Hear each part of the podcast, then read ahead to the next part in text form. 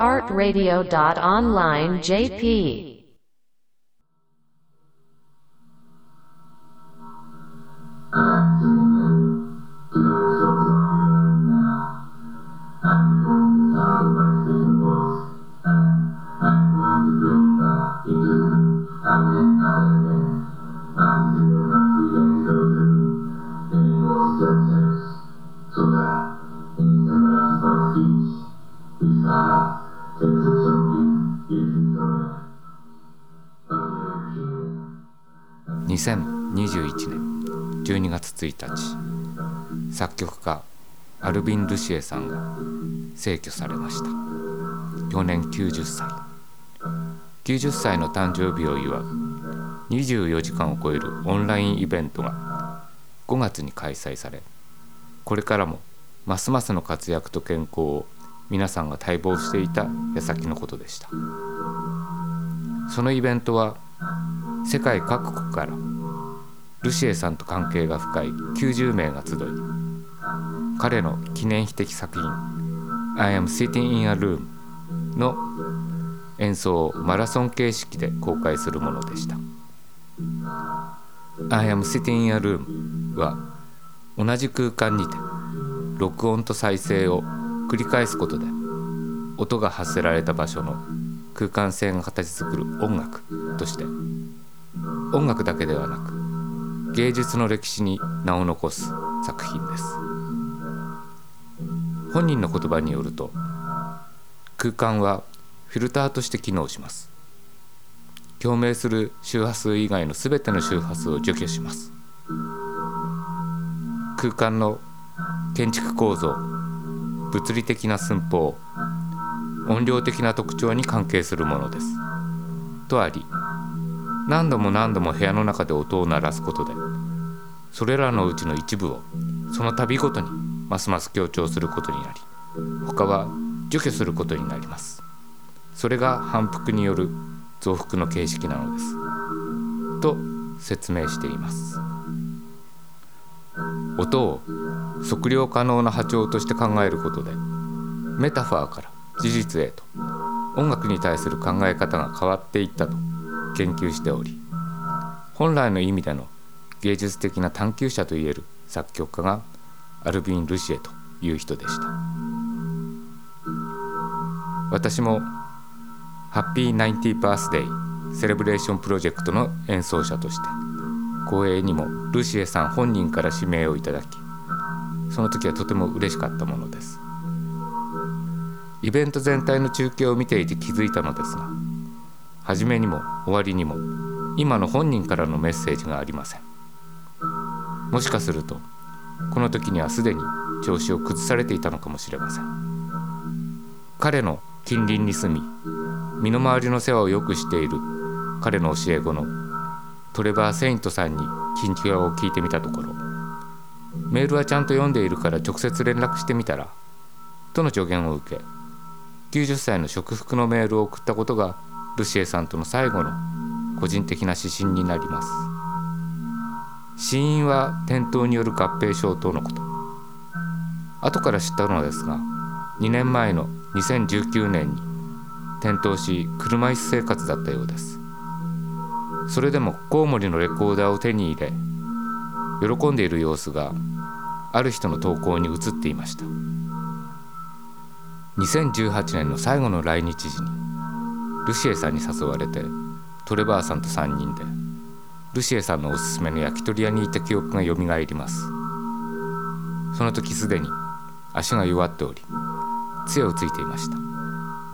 その杖にはラインレーザーが仕組まれていて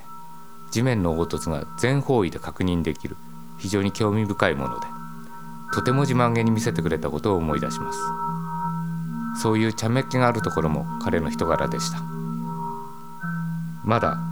いろいろなことが受け止められないでいるので私個人の思い出はこの程度にしておきます。作曲家アルビン・ルシエについて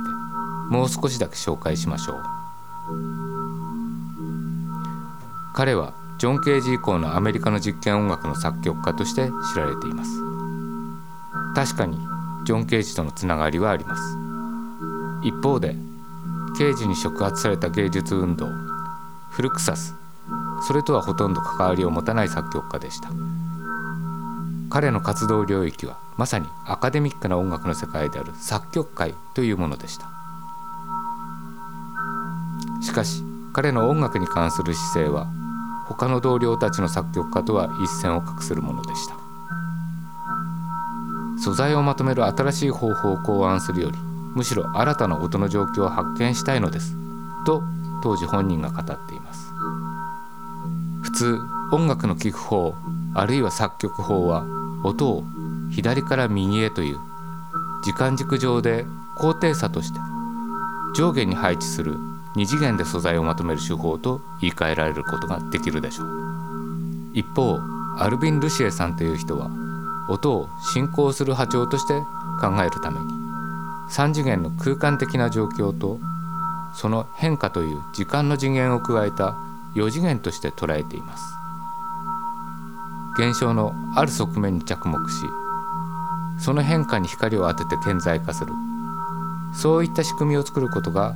彼にとっての作曲としての構成になります。自然環境にしても人間を含む生態環境にしてもどちらにおいても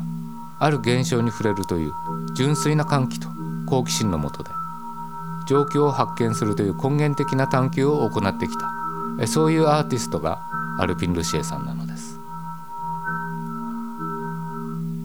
今後も私自身アルビン・ルシエさんの作品研究を行っていこうと思っております。今回はアルビン・ルシエさんの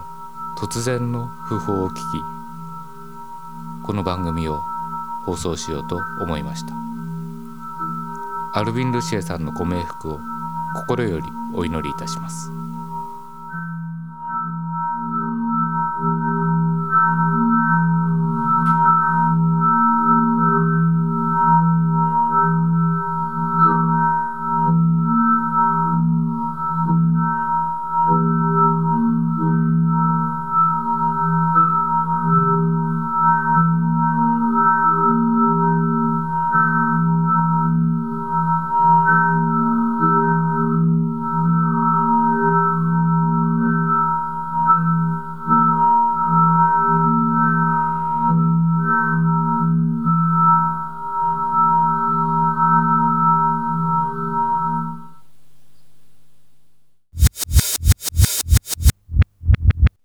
radio.online.jp